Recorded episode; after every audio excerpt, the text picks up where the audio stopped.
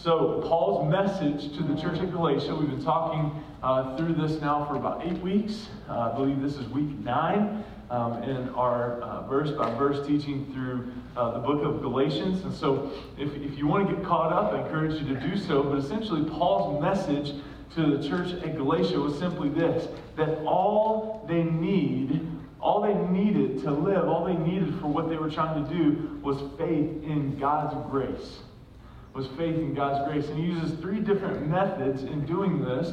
And the first two, uh, four weeks, the first two chapters, are his personal approach, his personal story, his own story of grace, his, his own testimony. And then chapters three and four that we spent the last four weeks talking about were his doctrinal approach. He points them back to the truth. He brings up legalism a lot and, and, and says legalism has its place, right? There's a place for these guardrails, there's a place for these boundaries, there's a place for these rules, but they're behind Jesus, right? They're behind Jesus. It's Jesus first. And, and, and, then, and then there's a place for this, right? We, we talked about last um, Sunday that freedom and grace, that grace and legalism can't sleep in the same tent, right? A lot like siblings. Okay? And so we, we, we, we compared it to that, right? Um, and, so, and so legalism and grace need to get out of each other's tent, right? And, uh, and so then, in, today, in chapter 5, chapters 5 and 6, he goes to his practical emphasis. Right? He goes to his practical emphasis. And so the first four chapters, a lot of information, a lot of Paul's own story, right? I'm astonished, you foolish Galatians, right? All of these different things. And now he turns more to the practical application, the practical emphasis uh, as to what he's trying to get to. Okay? And so if you found yourself kind of lost in the information over the last couple of weeks, hopefully over these next few weeks, with the practical things, uh, it starts to make a little bit more sense. Sound good? All right, awesome. So Galatians chapter 5, verses 1 through 15 is where we're going to be this morning. Let's check it out. For freedom, Christ has set us free. Stand firm, therefore, and do not submit again to a yoke of slavery. Can we just pause right there and say, Thank you, Jesus? Right? I quote this verse often. Here's where it comes from. For freedom, Christ has set us free. Stand firm, therefore, and do not submit again to a yoke of slavery. Look, I, Paul, say to you that if you accept circumcision, Christ will be of no advantage to you. I testify again to every man who accepts circumcision that he's obligated to keep the whole law. You are served from, you are severed from Christ, excuse me. You who would be justified by the law, you have fallen away from grace. For through the Spirit, by faith, we ourselves eagerly wait for the hope of righteousness. For in Christ Jesus, neither circumcision nor uncircumcision counts for anything, but only faith working through love. You are running well. Who hindered you from obeying the truth? This persuasion is not from him who calls you. A little leaven uh, leavens the whole lump. I have confidence in the Lord that you will take no other view, and the only and, and the one who is troubling you will bear the penalty, whoever he is. But if I, brothers, still preach circumcision, why am I being persecuted? In that case, the offense of the cross has been removed. I wish those who unsettle you would emasculate themselves. Verse 13 For you are called to freedom, brothers. Only do not use your freedom as an opportunity for the flesh, but through love serve one another. For the whole law is fulfilled in one word you shall love your neighbor as yourself. But if you bite and devour one another, watch out that you are not consumed by one another. So I believe Paul's pointing out three points in his practical emphasis here as he's, as he's transitioning, three points that I want to point out to you this morning. Sound good? Yes. All right. All right. The first one is this stand firm in freedom. Right? We see it right there in verse 1. For freedom, Christ has set us free. Stand firm, therefore, and do not submit again to a yoke of slavery. Remember our gospel definition right? The gospel is the good news that Jesus died for our sins and rose from the dead so that through faith in him we can be made right with God and enjoy life with him forever.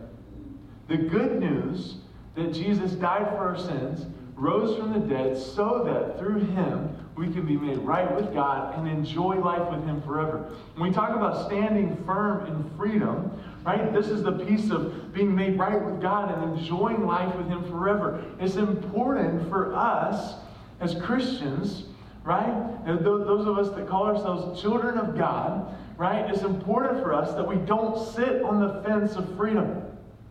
That we don't sit on the fence of freedom. See, see, many of us, and we've been talking about this over the last few weeks as we've been talking about doctrine, right? Many of us love all of the benefits of freedom, but we like the comforts of legalism. Okay? And so we like to we like to be set free, right? We like we like the we like the idea of walking in freedom, but yet we we hold ourselves under this umbrella, under this cloud of legalism, and we do it for ourselves and the people that we're around. Right? I mean, I mean, if, if, you, if you watch a certain type of movie, right? I, I, I once um, I was at, at Liberty. Uh, we, we, we used to have to sign. I was not planning on telling this story, but I've already started it, so here we go. Okay? Um, we, we used to have to sign a covenant called the Liberty Way. The Liberty Way. And it, it was the, the dress code, right? That you'd only wear jeans on Fridays, you'd tuck your shirts in, um, you know, all, all those different things. No sandals ever. Now I think it's a free for all. Um, but it's okay. Um, it's okay right? Um, but, uh, but, but one, of the, one of the things in the Liberty Way was no R-rated movies, right? No R-rated movies. And I lived off campus, and, um, and, and, and, and, and I had two R-rated movies. The Passion of the Christ, okay, and Gladiator. Don't judge, okay? Don't judge. Don't judge. I saw those eyes, okay? Judge. Well, the Passion of the Christ had been specially approved by the university for students to be able to see. So that one was okay. But one time I had one of our campus pastors over, and I remembered, oh no, I have Gladiator. And so I quickly, right before he got there, ran and took it and took it up and hid it in my room, right? And so, and so my point in saying that is we can't sit on the fence of freedom, right? Either we either we buy into either we buy into God's grace, right? And He's going to love me as I am, or we buy into this belief system that says I've got to earn God's love. Right? And and and those two, um, to, to steal what we talked about last week, can't sleep in the same tent. And no wonder why we walk around frustrated with each other, with God, with ourselves, and try to hold ourselves under this shame and these burdens, right? Because we're not living by convictions, we're living by these pictures that we've grown up with, thinking of, of what a picture perfect Christian looks like. And that's, and that's, that's not the case.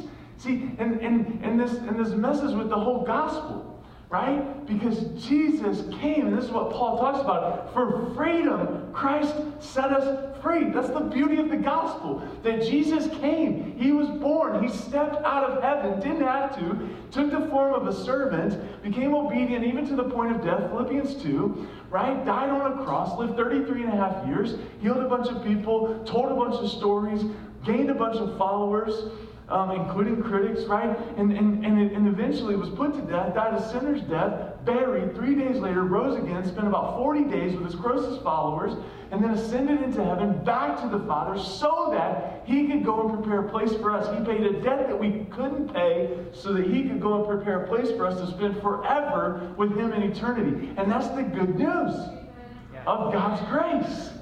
That he didn't have to do that, but he did. Why? So that we don't have to sit on the fence of freedom. It is for freedom that Christ has set us free. And Paul's words to the church of Galatia no longer put a yoke of slavery around your neck. Don't let anyone come in and say that anything needs to be added to your salvation. Don't let anyone come in and say that your salvation is incomplete because of anything this side of heaven. Because Jesus sealed your salvation on the cross and at the resurrection. Therefore, we can stand firm in freedom. We can stand firm in freedom. It is for freedom that Christ has set us free. So let's talk about freedom just a little bit more because when I was reading that, I was thinking, okay, so what does freedom look like today? Right? What does freedom look like today? Well, if you go and if you go and uh, Google a definition for freedom, you'll get a, you'll get a lot of interesting uh, hits back. Um, one that one that I found that was actually useful is this: the state of having, excuse me, the state of not having or being affected by something unpleasant, painful, or unwanted. That's freedom. The, the state of not having, or, and I think this one's important for us, being affected by something unpleasant, painful, or unwanted. And so, so when you think about the body of Christ, okay, just, just think about this for a moment. God's gift to the, the, the, his, his believers, right? To his followers. When you think about the church, the body of Christ, right? And when you think about something that's unwanted or unpleasant within the body of Christ, what are some things that come to mind? Don't answer. Okay, rhetorical. Okay? Right? I think of some things that are unpleasant and unwanted when it comes to the body of Christ chaos. Right? Like, I, I you know, when, when, when, when, when somebody, you know, says something, right, and, and, and it gets completely twisted, or, or, or, you know what, I heard the pastor say this, right, and, and it's completely taken out of context, and then a bunch of people think that, the, you know, the pastor's cuckoo for Cocoa Puffs because I said something about the Patriots, and they thought I was talking about Mark, in Scripture, and, and, and it just gets, that's a gross, you know, whatever, some, whatever. Uh, right? But you get the point, right? And then, and then all of a sudden there's just chaos, right? When we take one snippet of what someone said, right? Or, or, or what some small group looked at, or, or what, what, you know, what said at a men's breakfast or a women's breakfast, right? We take one small snippet of that, we twist it, and we take it, and we blow it up, and all of a sudden the whole church is like, right? There's chaos or confusion. Right? Confusion. I think of confusion as being unpleasant, unwanted within the body of Christ. And what does Paul say are the two most common ways that you can uh, identify a false teacher within the body of Christ? When there's chaos and when there's confusion. When there's chaos and when there's confusion. And so when, when Paul talks about freedom, right, for freedom, Christ has set us free, right, is free from false teaching right, is free from, from the chaos and confusion that people would come and try to twist Scripture to make you live a certain way. Why? For their personal gain. For their personal gain. Uh, Matt Chandler said this In Christ's grace, in Christ's grace, there is freedom to be honest and transparent. Oh, oh, that we would believe that, church. Hmm. In Christ's grace, there is freedom to be honest and transparent. When we embrace that security and freedom, we end up pointing others to the only source of healing and forgiveness.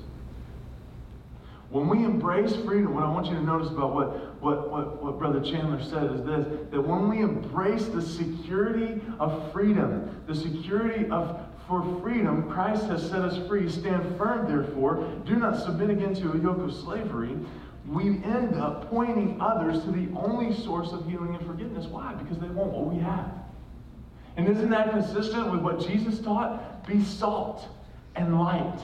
Right? Why do people like salt? It adds flavor, right? It adds flavor. It preserves, right? And so, and so, and so, what, what, what Jesus is trying to get his followers to, to buy into is be the salt of the earth. Be someone that someone wants to be around, right? Be someone that someone wants to be around. We've got way too many E or Christians walking around planet Earth today. You can't be pleased. You're on church 13. And you're what? At some point, if you're pointing a finger at someone else, you got to remember there's three pointed back at you.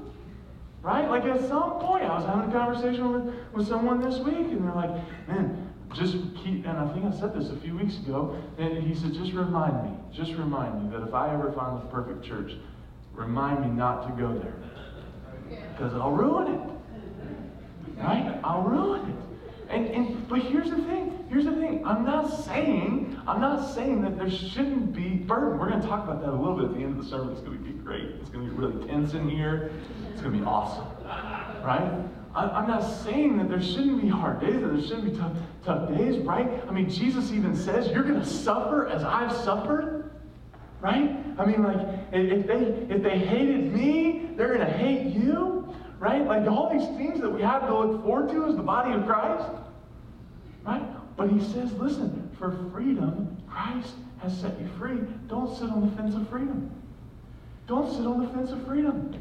God has given his salvation freely in Jesus Christ to everyone who believes in the atoning sacrifice, the, the, the, the freedom of, of Jesus' death and resurrection.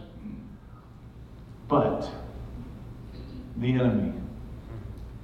Y'all remember there's an enemy, right?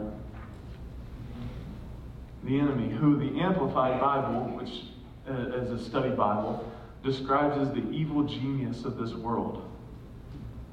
The enemy parades around to persuade us, does his best to persuade us to come away from our position of grace to sitting on the fence of freedom and having to work for our salvation. I guess with the mindset of this world that you get nothing without having to work for it, right? That you have to climb the ladder. It's so easy to persuade us to walk in the flesh after being given God's gift of salvation. I mean, I mean, when we when we think about it, it's too good to be true, right? It's too good to be true. I mean, if I had if I had the ability, right, um, and, and and I don't, so don't get your hopes up, to walk around the room and hand everybody hundred dollars, what'd you do to earn that? Nothing. Right? Nothing. But all of a sudden, I might have some people that are really willing to come over to my house and rake some leaves. Right? Because you're like, because some of you, especially like this is a this is a deep belief system in Maine. Like this is a deep belief system in Maine, right? That that that, that we struggle. We struggle. Yes, I'm gonna say we because I'm coming up on 11 years of living here, and at some point y'all just need to accept me. Okay, not by marriage alone, but but by, by the fact I've done my time. Okay? I'm at least adopted into the family. Okay? But, but, we, but we have this belief system, right? That nothing should come free. I mean, pe- people really people really look at people skeptically, right? When when they're giving out gifts. Well, what did I do to earn this? I've got to pay you back. I'm indebted to you because of this gift. And I think sometimes that's why we struggle with salvation. Is because it's a free gift. It's a free gift. We didn't earn it. And when we try to look at God and say, okay, I'm going to start attending church, I'm going to serve, I'm going to do all these things, I'm going to join all these committees, I'm going to do all this stuff, right? We're cheapening the grace of God. We cheapen salvation to being something that we can earn when we didn't do anything for it. We didn't do anything for it. Stand firm in freedom. The enemy just loves to confuse us. Remember, false teaching, uh, chaos and confusion. The enemy just loves to confuse us, try to play games with our minds, even misusing scriptures. Remember when Jesus, uh, remember when he tried to get Jesus to jump off the highest point of the temple by misquoting scripture to him? Or using incorrect teaching to push us off course, to make us drift? And here's the thing don't let him. Don't let him. Resist the devil, and he will flee from you. Right from Scripture. And so here, here, the, where we see this in Galatians chapter 5 is this. Paul is saying that circumcision has no value. It has no value. When it comes to salvation, it does not matter. Okay? Because again, what, what, what these false teachers were coming and saying is you have a circumcision group, you have a non-circumcision group. One of these, one of these is loved by God. One, you're out of luck. And Paul is saying, no, circumcision has no value. It's not the point. Jesus is. The whole point of Galatians is that Jesus is the point. The whole point of Galatians is that Paul is trying to get these people to not buy in to the belief systems that these people are putting in front of them that it's got to be Jesus plus. No, it's got to be Jesus pure. Jesus pure. That's good. I just made that up.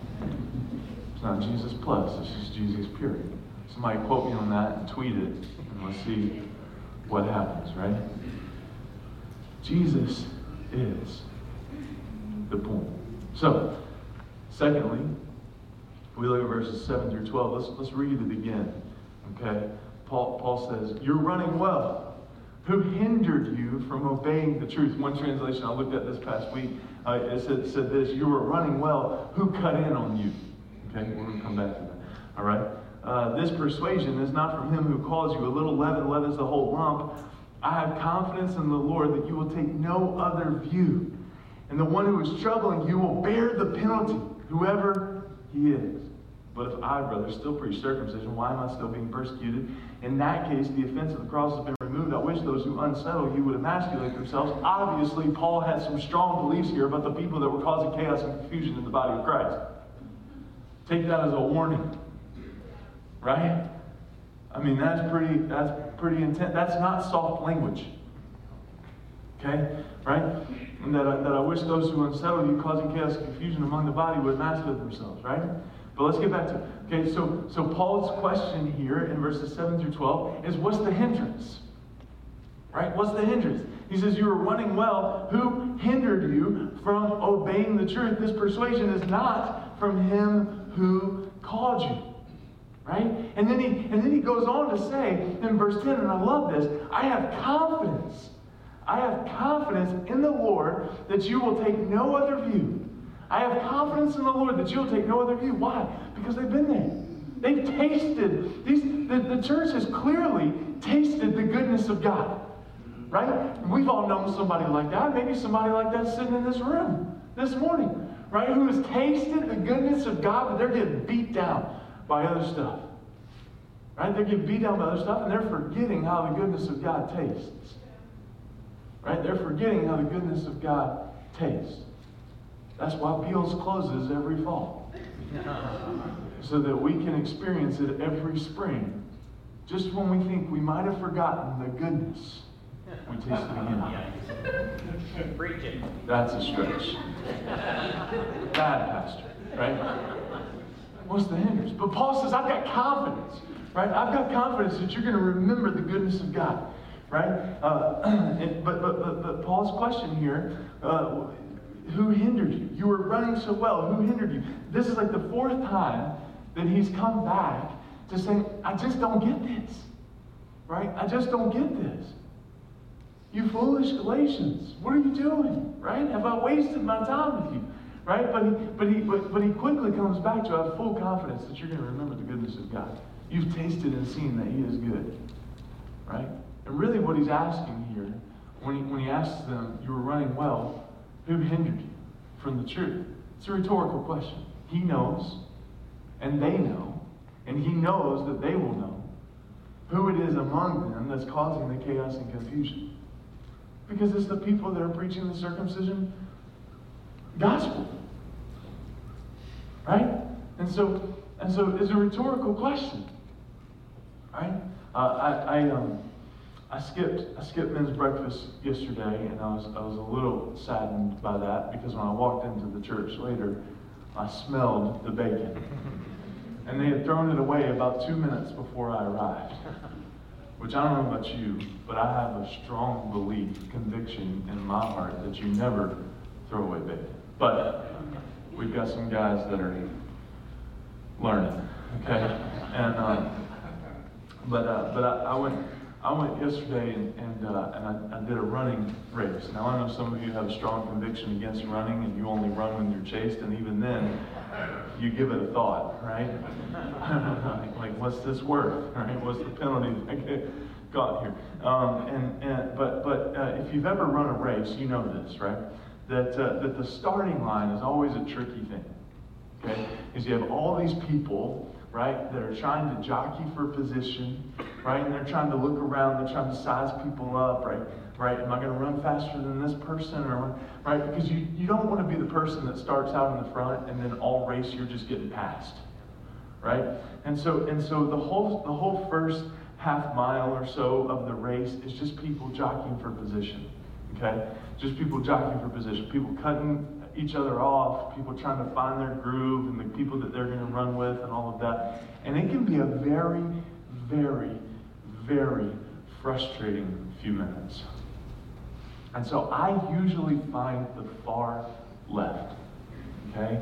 I usually I usually go to the far left And then that way, when people start, and I just know that I'm going to probably start slower, kind of ease into my pace, right? Because these people have to find their way, and they and people don't see my face typically, so they just think I'm a light pole that they can just kind of go around and all that stuff, right? Because I'm so tall and they're down here and they just, you know, they don't see, they don't see, right? It's fine, it's fine. Love all people, right?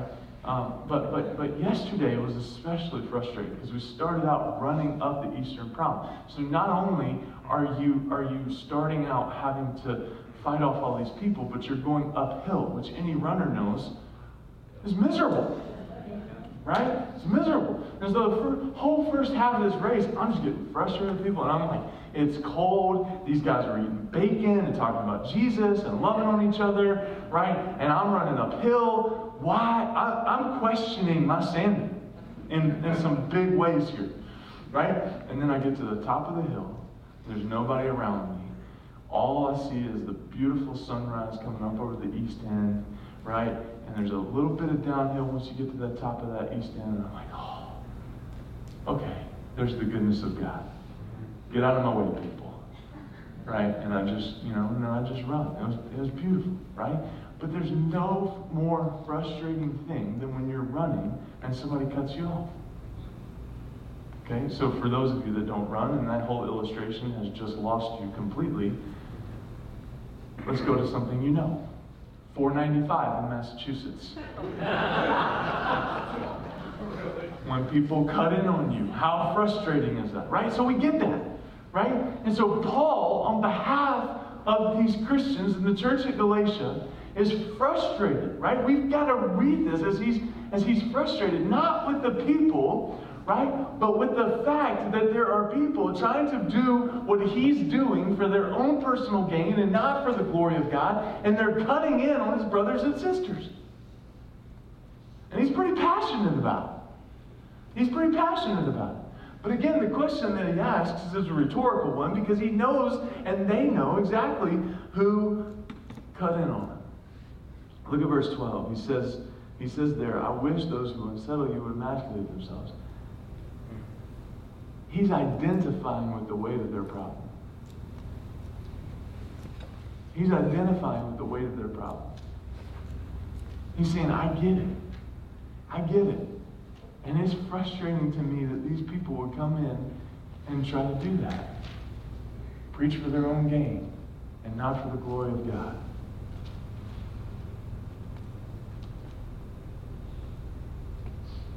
According to the Apostle Paul, these Galatians believers had started off well, but someone had cut in on them. And, and, and he's reminding them that salvation comes by no other name than Jesus.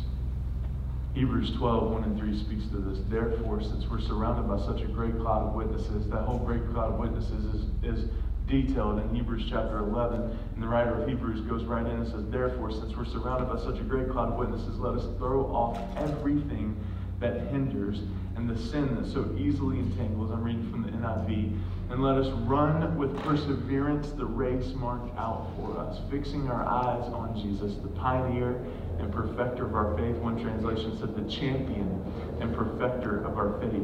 For the joy set before him, endured the cross, scorning its shame, and sat down at the right hand of the throne of God. And then you go into verse 3 Consider him who endured such opposition from sinners, so that you will not grow weary and lose heart. What's hindering us?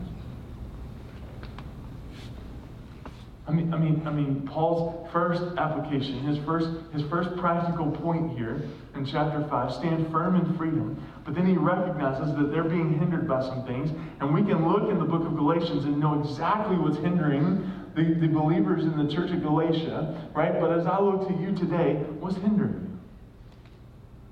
What's cutting in on you? What's causing you to doubt the goodness of God? What's causing you to question?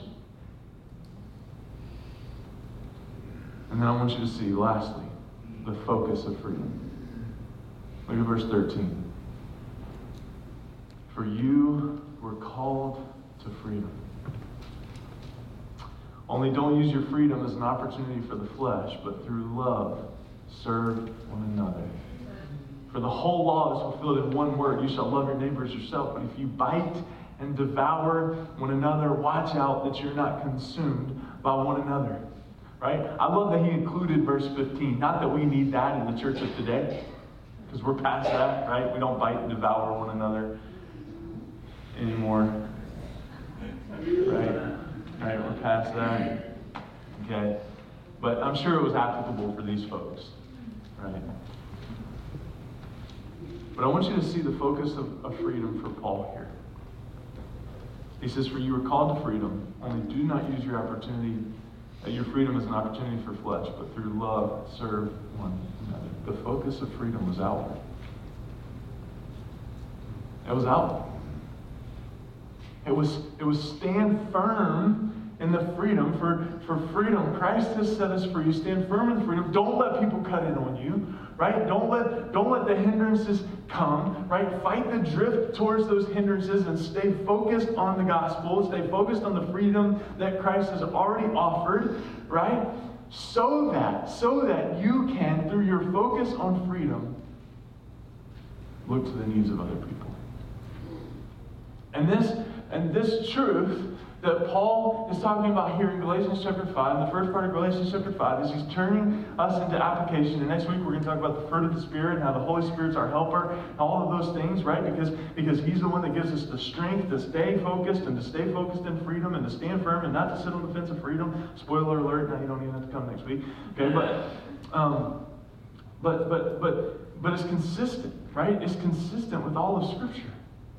Matthew 28, 18 through 20. Go into all the world preaching the gospel, making disciples, baptizing them in the name of the Father and the Son and the Holy Spirit, teaching them to obey everything I've commanded you, and behold, I'm with you always, even to the ends of the age. Acts 1 8, you'll be my witnesses in Jerusalem, Judea, Samaria, to the ends of the earth, right? Washing the disciples' feet, right? I mean, I mean, all throughout the Gospels, the life of Jesus was a life of serving. Why? So that people would follow him. I mean, Philippians chapter 2, we've already quoted it this morning, but Paul says he made himself nothing, taking the form of a servant, right? So that in all humility, right? In all humility, people might follow him. The focus of freedom is not so that we can feel good about the way that we're living. The focus of freedom is so that we can be set free from our guilt, from our shame, and from the guilt and shame that we try to place on others, so that we can be the salt of the earth, pointing every person that we come in contact with to Him, instead of being an Eeyore Christian walking around, beating ourselves up, and everybody else around us saying that we'll never be good enough for this thing. You're right, but that's not the point. The point is we're not, but He is. And so the focus of freedom is not so that we can we can glide around doing whatever it is we want, saying, Grace wins, love wins, I'm good, He's already saved me. No, the focus of freedom is so that we can be free of the guilt and shame so that we can point every person that we come in contact with to Jesus. And so, what Paul is asking the church at Galatia to do with their freedom is simply this four things find love for others. He's, he's asking them to find a love for others. Only do not use your opportunity for, uh, for uh, do not use your freedom as an opportunity for the flesh, but through love serve one another. So what he's asking the church of Galatia to do is to love people. Find love in your heart for people. Take the focus off of you. Take the focus off of circumcision. Take the focus off of this legalism and focus on the love that you are called to have for other people. Let me, tell, let me tell you what the church, let me tell you, can I tell you about, can I tell you, can I tell you what our focus ought to be when it comes to prayer? A burden for a people that don't know Christ. We've been stressed out and working hard and all of these things to get budgets and annual meeting agendas out for you because those are the things you're looking for last week and this week in preparation for an annual meeting. And I get that those things are important because they're things that we say we're going to do. But when is the last time we've had a conversation with anyone else in this room about a burden for lost people that don't know Christ?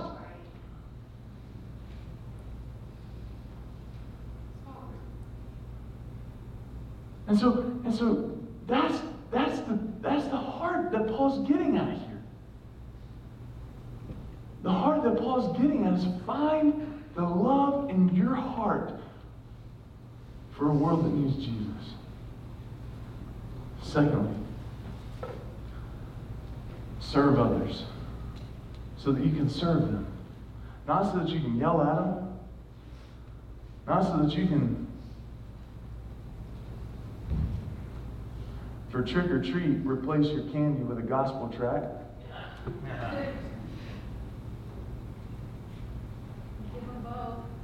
Or give them both. Make sure you don't leave the candy on, okay? But he says, but through love serve one another. Again, consistent with all of Scripture. Jesus washing feet. Jesus meeting needs. Jesus calling his followers to serve one another. Right? So Paul is asking them to find love for others, to serve others. Number three, to build others up. Right? You shall love your neighbor uh, as yourself. The whole law is fulfilled in one word. You shall love your neighbor as yourself. But if you bite and devour one another, watch out that you're not consumed by one another. So building each other up. Building others up. Building others up. Not tearing each other down. Biting and devouring one another. Especially building each other up. Building each other up. Let me take, let me give you the fourth one, and then I'll, and I'll address these last two with the, kind of the same practical application. And lastly, he's asking us to bear with one another. What does that mean? Get in the ditch with your people.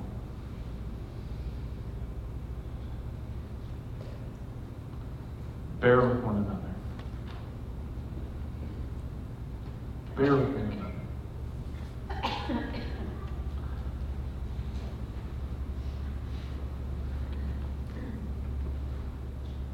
I have found that for me, when it comes to building others up and bearing with one another, I was told, I was told back in August, uh, pe- people only call pastors when they, when they need something or when they want to complain about something. Right? And I, I would add one to that. Um, when someone's sick or in the hospital, or when a baby's born, right? Like there's a medical thing. Okay. Um, I have found that if I, and, and I think this is important for you, which is why I'm sharing it. Um, for me to be built up and for me to find people around me that will bear with me, I have to be intentional for that. I have to be intentional for that.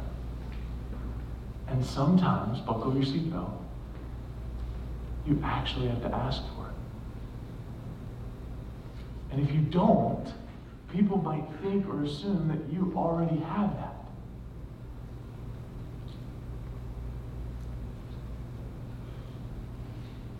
Like you may be sitting here this morning frustrated, lonely, walking around thinking that nobody cares about you one bit, right? Because because they're not they're not right. But how? When's the last time you opened a window of conversation with them and said, "Look, I've got to be vulnerable here. Go back to that Matt Chandler quote, right?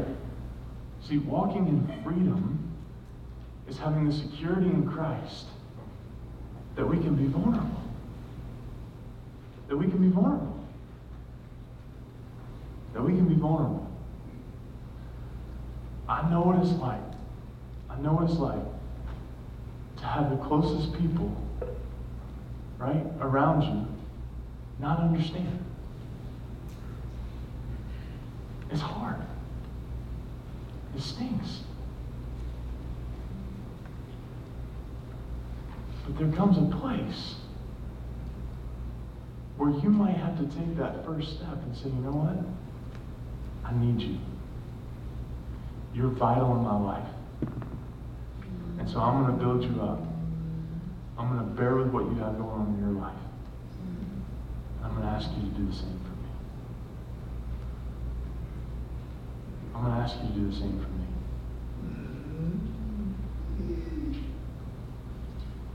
The last So serving one another in love fulfills the law. Why? Because we don't live for us. We don't live for us.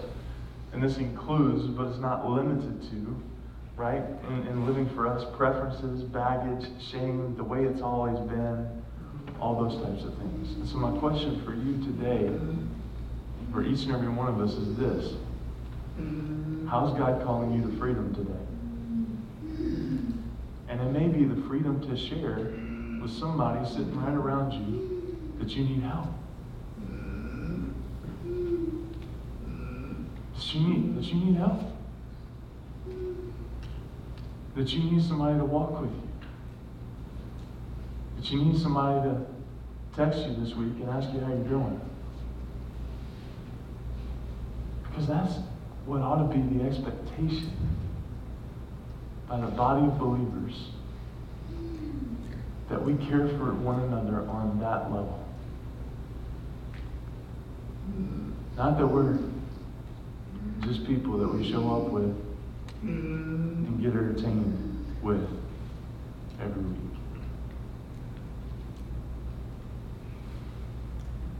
So my challenge for you is the same challenge that Paul had for the church at Galatia when he talks about listen, stand firm in freedom. Find love for one another.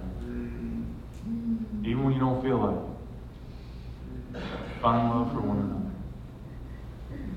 another. Serve one another. Serve one another. Even when it's challenging and you show up to serve and you find out that there's choir risers all around you that are going to definitely impact the way that you're serving on that day because there's a choral concert in December and so the next two months are going to look like this. It's okay. Serve one another. And maybe put together a choir. That was for you. Build others up. Build others up. And seek to be built up. And bear with one another. Try, try, try listening to someone. Like really listening to them before you come up with a prescription for their problem. Listen.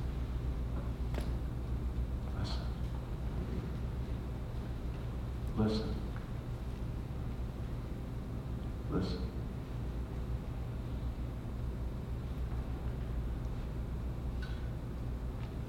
How is God calling you to freedom today? The worship team is going to come, and that could look like a number of different ways, right? We've talked about it over the last couple weeks with legalism, right? Maybe it's freedom from your preferences. Maybe it's freedom from a baggage that you've carried for years. Maybe it's a freedom from the belief that it's the way it's always been, so it should be.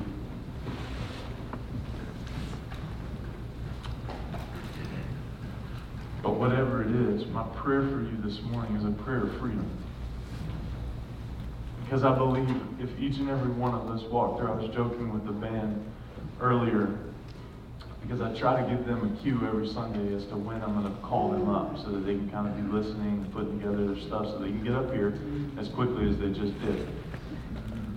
And so I told them today that the cue for the end of the message is when I asked the congregation, How is God calling you to freedom today? And I told them that I asked that question specifically when I asked the congregation how God is calling you to freedom because I know that all of these folks back here have perfected freedom. Which is not true. Right? Because if each and every one of us in this room were to look inward, there's a place where we're holding ourselves in bondage.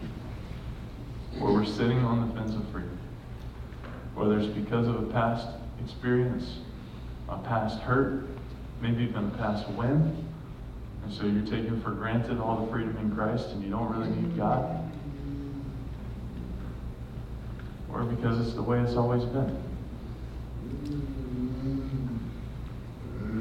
Whatever the case may be, would you be willing this morning to simply say, God, I invite you into this area of my life. Show me the path to freedom. Show me a path. And I'm not one of those TV preachers that's going to promise that you're going to walk out of here free. That's why I say there's a path to freedom. Would you be willing to pray that prayer this morning? You pray with me? God, today, I pray that whatever it is that's on the front of our minds,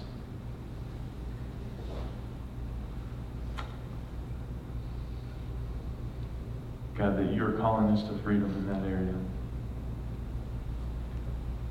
Relationship,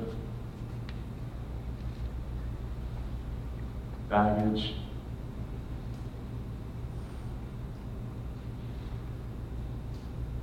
church hurts and disappointments, letdowns, shame, trying to hold people in places in position because it's the way it should be, because it's the way it's always been. God, I pray for freedom. And God, I love Paul's words here for freedom, your son set us free. God, it's not a light thing, this thing called freedom. God, I just pray against the chaos and confusion. I pray against the enemy that would try to convince us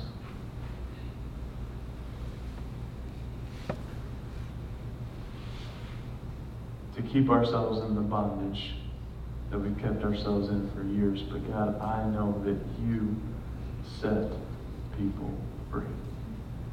And so I pray that you would do so this morning. That you would begin, that you would begin, and that we would ask boldly, God, show us the pathway to freedom.